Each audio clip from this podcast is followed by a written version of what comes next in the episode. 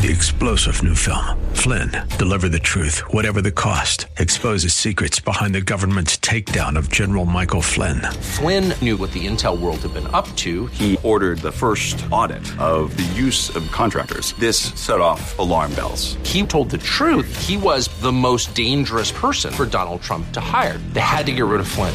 Flynn, deliver the truth, whatever the cost. Available now. Watch it today. Go to salemnow.com. Salemnow.com. Today on Cornerstone Connection with Pastor Gary Hamrick. Real love is calling, listen, truth opens up your eyes. Mercy is waiting for you with every sunrise. Men, women, youth, and children, including the preborn children, should be respected regardless of their mental capacity, physical ability, or social standing. Value is not determined by ethnicity, race, or gender, nor by age, ability, or background, but by the sole fact that every human being is created in the image and likeness of God.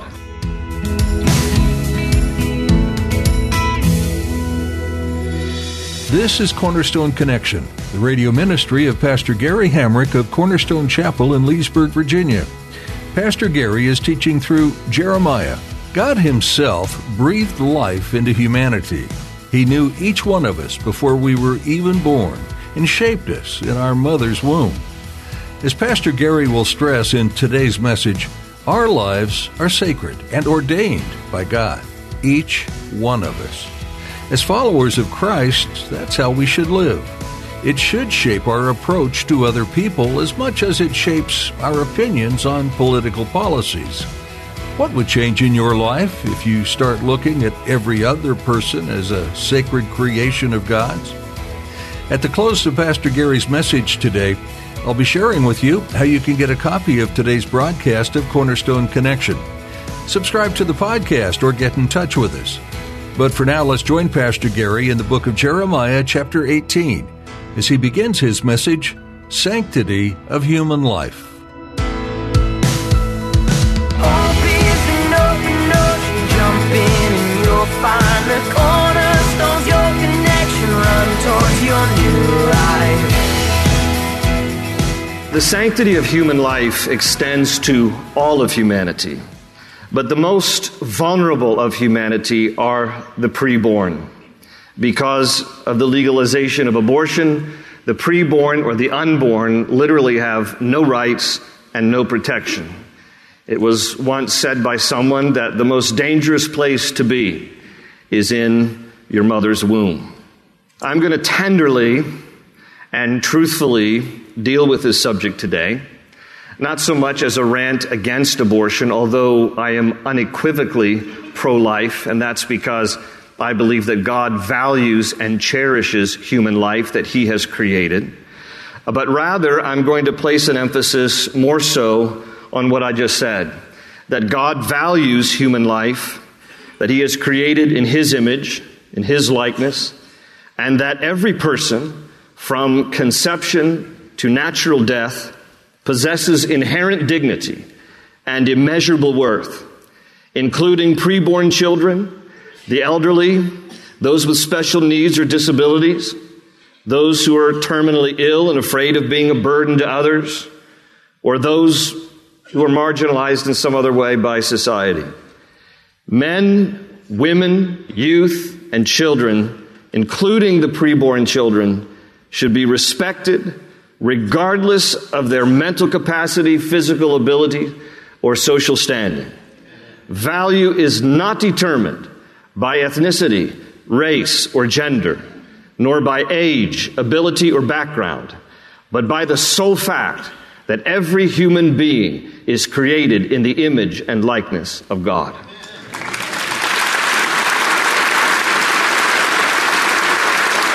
Now, I will warn you in advance that some of this teaching will get heavy. And some of you might fervently disagree with some of the things I'm about to say, or have already said, for that matter. And my commitment to you is to try to do the best I can to teach the truth wrapped in grace on this subject. And I'm going to ask you likewise to try to do your best to keep an open heart and an open mind to this that I'm about to discuss with you, and that you stay through the end. Say, why would I need to say that? Oh, trust me, friends. There's been different stuff I've said that I thought wasn't even a touchy subject, wasn't even a sensitive subject. And I've seen people take their clothes and march out. Okay, all right, God bless them. Uh, but the reason I say that is because I want you to hear all of it. Don't judge it for a part, judge it for its whole, and don't miss the end because I've saved the best for last. It's a moving story that you won't want to miss. So let's start here in Jeremiah 18. I'm going to read the first six verses and tie this theme together. I think it'll become more obvious, especially when we look at 18 and 19 together. But first, chapter 18 of Jeremiah, verses 1 through 6. This is the word that came to Jeremiah from the Lord Go down to the potter's house, and there I will give you my message. So I went down to the potter's house, and I saw him working at the wheel. But the pot he was shaping from the clay was marred in his hands, and so the potter formed it into another pot, shaping it as seemed best to him. Then the word of the Lord came to me O house of Israel, can I not do with you as this potter does, declares the Lord? Like clay in the hand of the potter, so are you in my hand, O house of Israel.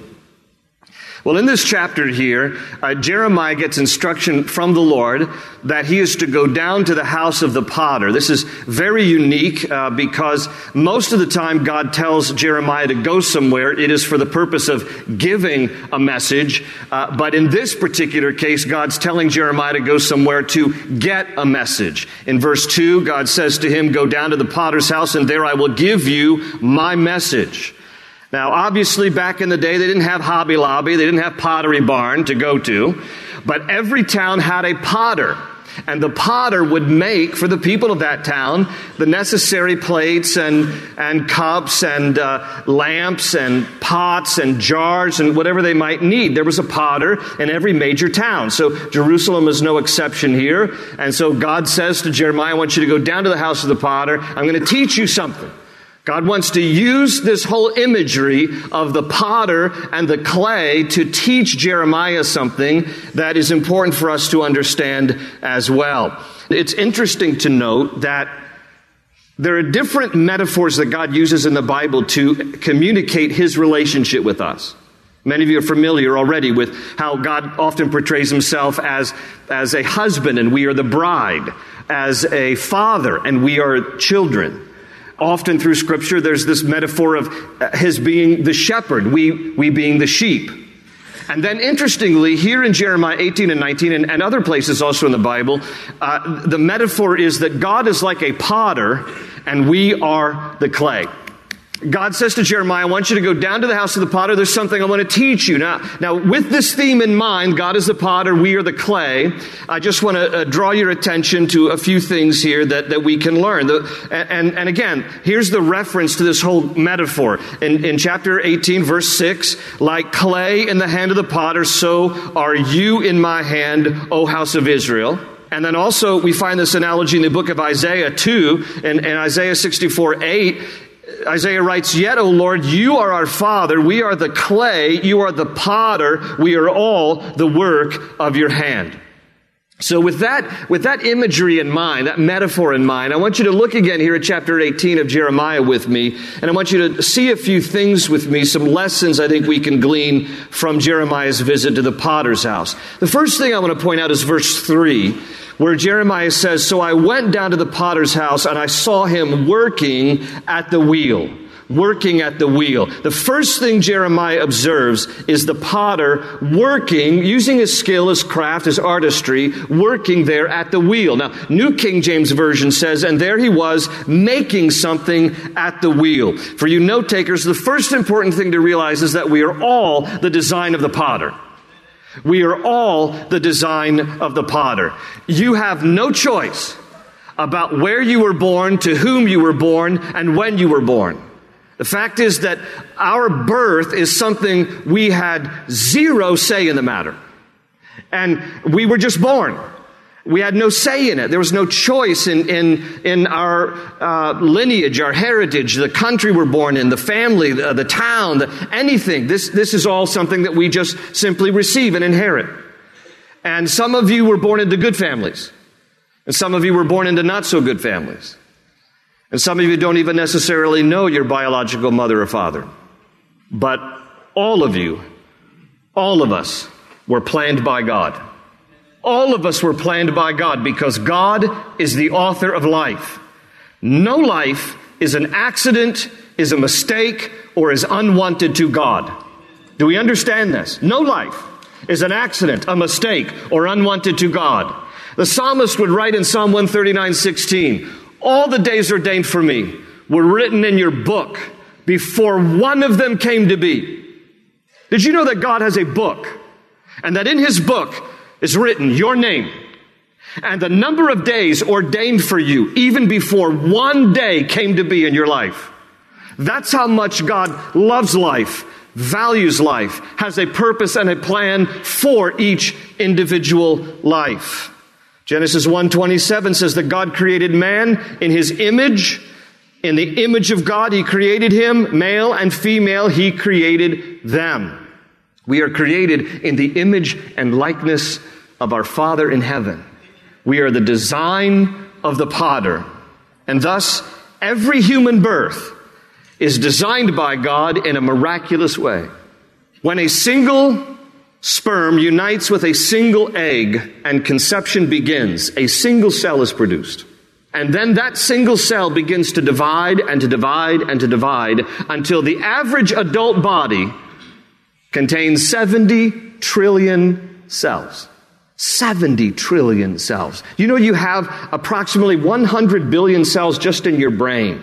100 billion cells just in your brain. Well, I mean, for, for some of you who did a little too much of that, not so many. but on average, 100 billion. Just in your brain. 206 bones, 600 muscles, and 93,000 miles of blood vessels in every human being. It's amazing. It's mind blowing to think of the designer behind it all.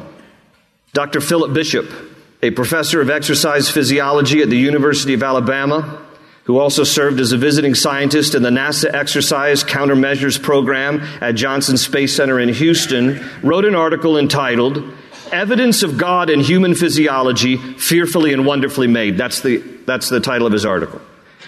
And in it, he concluded by saying, quote, after several years of spending full time studying the human body, I have to agree with the words recorded in the holy writings of the Jews and Christians. And then he's going to quote from Psalm 139 For you created my inmost being. You knit me together in my mother's womb. I praise you because I am fearfully and wonderfully made. Psalm 139, verse 14. You see, the human body and the wonderful complexity of it all is a testimony that every single one of us was the divine design of the potter. The other thing we notice here in chapter 18 of Jeremiah, if you look at verse 4, Jeremiah goes on to say, But the pot he was shaping from the clay was marred in his hands, so the potter formed it into another pot. Number two, another lesson we learn is that we are all marred, but we are not abandoned by the potter. We are all marred, but we are not abandoned by the potter. One of the things that can happen on the potter's wheel is that a lump of clay can get lopsided. It can get out of balance. It can get kind of hard to work with. Does it remind you of anybody? Yeah, we kind of all are like that. And so we're marred. We're sinful people. We've done things against God that have dishonored Him, sinned against Him. We are guilty before God. We are clay that is marred, that is out of balance, sinful. But instead of abandoning us, what does God do? He just reshapes us. He just reworks us. You know, you know, when God is reworking us, it doesn't feel good, does it? Sometimes, I mean, the pressure, and He's just beginning to apply pressure, and He's beginning to just shape us a little bit and mold us. It doesn't feel good when God is doing His work in our lives, but the good news is that He doesn't give up on us because He continues to mold us and to conform us into the image of His Son. The Bible says in Hebrews 13 5, Never will I leave you, and never will I forsake you. The potter will never abandon you. The Bible says in Jeremiah 31 3, I have loved you with an everlasting love. I have drawn you with loving kindness. And he expressed his love for us supremely by the death of Jesus Christ on a cross for all those sins that have marred us. So rather than give up on us or abandon us as something worthless, he just reshapes us and he reworks us and he stretches us. You know, that refining fire is what causes us to become even more conformed into his image and likeness. And sometimes the intensity of the heat is not fun when you're in it, but it molds us and shapes us into a vessel that is perfected in Jesus.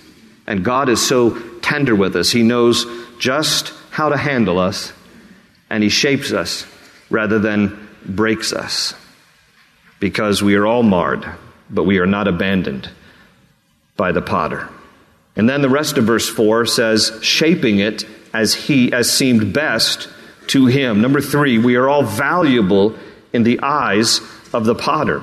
We're all valuable in the eyes of the potter. Now, I don't know about you. Uh, show of hands here. Who's gonna? Who's willing to admit with me that once in a while I, I, like to watch Antiques Roadshow? Anybody else like to watch Antiques Roadshow? Okay. So some of you, and, and you know, I'm, I'm, not like a follower of the show, but every once in a while when I come across it channel surfing, I'm like glued because what I love about Antiques Roadshow is how some unsuspecting person comes in and says, "Oh, this this is a dish my great grandmother used to serve lima beans in, and, and I just don't I don't really know if it's worth anything, as it's pretty." And then there's some appraiser there and they take a look at this and they're like, seriously, your great grandmother served up lima beans in this dish? Yes, yes. Why? This, this is a very valuable piece of Chinese porcelain from the Ming Dynasty, and it's worth $50,000. And then people get bug eyed. They're like, $50,000? I can't believe it. And so eh, I love the surprise of Antiques Roadshow. Where, and have you ever looked around your house and thought, this might be a piece of junk or this could be worth $250,000? And you just, you just never know. You just never know. But that's the joy of the Antiques Roadshow. If you've never seen it, I think it's like on PBS. Watch it sometime. And everybody's, you know, eyes light up like, I never dreamed it was worth that much. You know, sometimes we don't understand the value that we are in the eyes of God. And sometimes we dismiss how much we are loved by Him and valued by Him. But every life is valuable in the eyes of the potter. That's why he shapes it as seemed best to him, because God was working on the vessel to bring about a perfected vessel for his glory because of the value that he sees in it.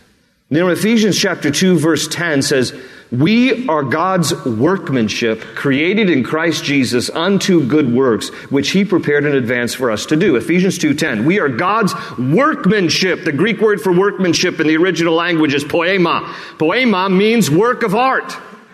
You are God's work of art. What makes art valuable. What makes art valuable is the signature of the artist. Otherwise, it's just stuff for a flea market. But with the signature of a famous artist, artwork becomes the thing of collectors, the stuff that is hung in museums. You bear the signature of your creator. And thus, you being made in the image and likeness of, you, of your creator have great, immeasurable value and worth. We are valuable to God. So much so that he would send his son Jesus to die for us. That's how much we are valued by the Lord. I'm going to say something that maybe you haven't thought of before, but I'm convinced in the whole abortion debate, one of the reasons why some people are pro abortion is because they've also believed a lie, the pro evolutionary theory. And the reason I think those two go hand in hand is because when you remove God from the equation of life, and you just resign yourself to think, well, I don't really think there's a creator behind all this, and I think we just all originated as pond scum, and then we eventually sprouted legs, crawled out of the pond, and over millions of years learned to stand upright and eventually get clothes and a job. I mean, if that's what you think, okay, and you remove the creator from the equation of creation, then you have diminished the value of human life. And no longer is life seen as something that is valuable and something created and designed by God with a purpose and a plan. But now life has just been reduced to something that is, well, it's dispensable, it's accidental, it's just a biological matter. I tell you, not so. The fact of the matter is that what God has designed is His work of art in the life of every human being that we likewise should cherish and value because God does. Without recognizing the creator, the created has no value or purpose. This is why God would say about Jeremiah in Jeremiah chapter 1 verse 5, before I formed you in the womb, I knew you. Before you were born, I set you apart and I appointed you as a prophet to the nations. It's amazing that there was a purpose and plan for Jeremiah's life before the guy was even conceived. That's how much God goes back even before conception concerning every human life. And not just for Jeremiah. The Bible says concerning all of us in Revelation 17, 8, our names were written in the book of life from the creation of the world. God's design for humanity was that we might, through the exercise of faith, trust Jesus Christ as Lord and Savior. And He, in His foreknowledge, understood, even before we were conceived, who would receive Him and accept Him, and wrote our names in His book before creation. It's an amazing concept. Listen, the pro abortion argument goes life begins at birth, and so therefore anything before birth is okay. The pro life argument says life begins at conception. But I think to be more true to Scripture, we should be pre pro life because God goes back even before conception. That's how much He values life. He loves you, He created you, He has a plan and a purpose for you. You're not an accident, you're not a mistake. No life is unnecessary. Every life is precious to God. But now, here's where it gets heavy. If you go to chapter 19, I'm going to read the first six verses. Jeremiah chapter 19. Verse 1 says, This is what the Lord says Go and buy a clay jar from a potter, take along some of the elders of the people and, and the priests, and go out to the valley of Ben Hinnom near the entrance of the potsherd gate. There proclaim the words I tell you and say, Hear the word of the Lord, O kings of Judah and people of Jerusalem. This is what the Lord Almighty, the God of Israel, says. Listen, I'm going to bring a disaster on this place that will make the ears of everyone who hears of it tingle. For they have forsaken me and made this place, made this a place of foreign gods. They have burned sacrifices in it to gods that neither they nor their fathers nor the kings of Judah ever knew and they have filled this place with the blood of the innocent. They have built the high places of Baal to burn their sons in the fire as offerings to Baal, something I did not command or mention, nor did it enter my mind. So beware, the days are coming, declares the Lord, when people will no longer call this place Tophet or the valley of Ben Hinnom, but the valley of slaughter. The pottery image continues into chapter 19, only this time the imagery gets dark. God says to Jeremiah, I want you to take a clay pot that you purchased from the potter, the finished project, and I want you to go down to the valley of Ben Hinnom, and I want you to take with you some elders and some of the priests, and in the presence of all the people, I want you to smash that pottery. Just throw it down to the ground and smash it. And God was illustrating that in this way, judgment will come upon the people of Judah.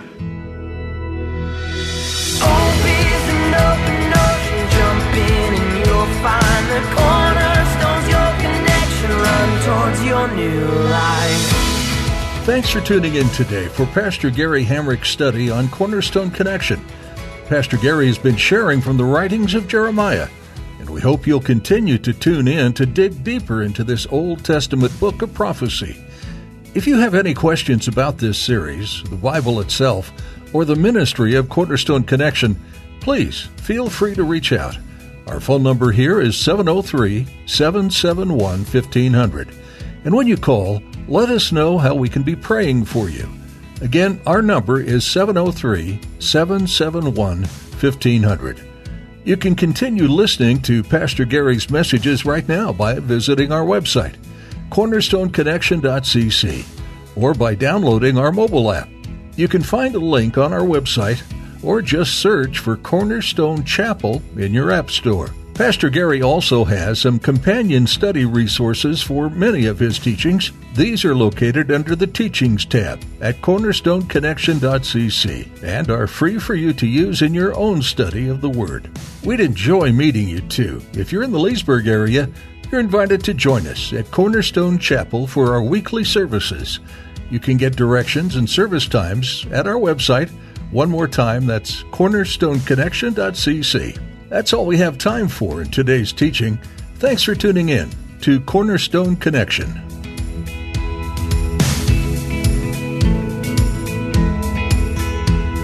They say you're a wandering soul, that you've got no place to go, but still you know